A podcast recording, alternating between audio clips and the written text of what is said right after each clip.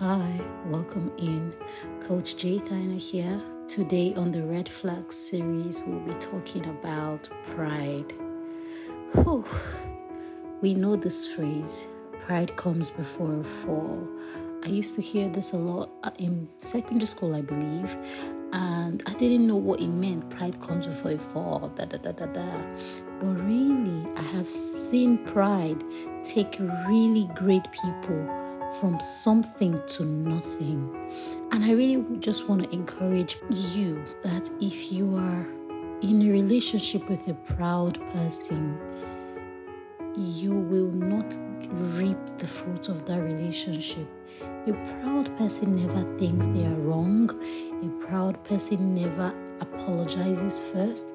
So I was somewhere with my husband, and someone was sharing how, um, because of how much he likes peace, when his wife does crazy things and is mad at him or they have issues in their marriage, that is always the first to apologize.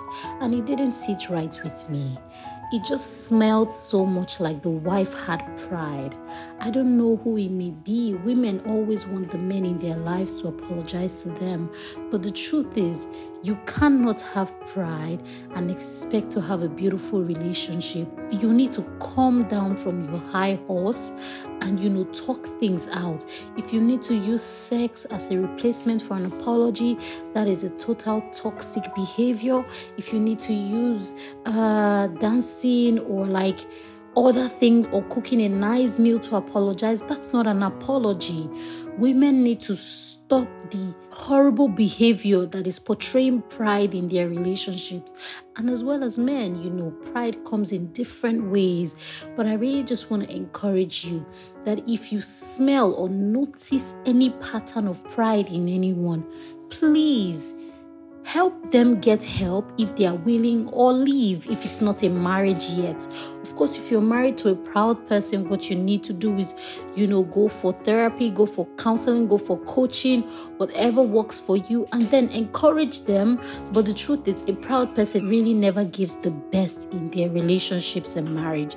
They're always thinking of themselves. They're always right in every situation you want to be able to speak to your partner, and both of you need to have mutual understanding on things, and not one person is always waiting to be apologized to, is always waiting to be worshipped. It's so wrong. It's, I mean, we should not be comfortable when we see pride outplaying itself in relationships and marriages around us.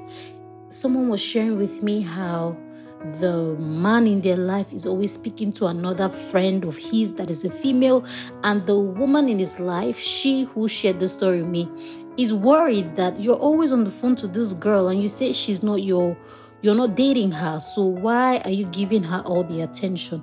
And he said, Oh, she's just my friend. Please take take heed to it, understand? And I thought to myself, and this woman is still staying in this relationship.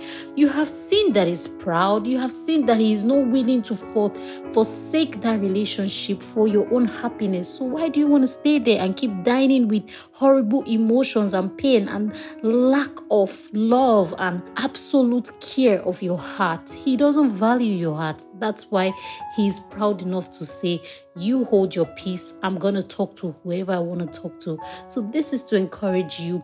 If you're a proud person, work on yourself. If you're dating a proud person, do something about it or let go of them. Your happiness is supposed to be vital. If you really love yourself, then do the best thing to favor yourself and even the children you will bring into the world if it eventually becomes marriage. I know you've been inspired by this podcast. Coach J Thyna here, and I will see you tomorrow, same time, same place. Remain beautiful, remain in love. Bye bye.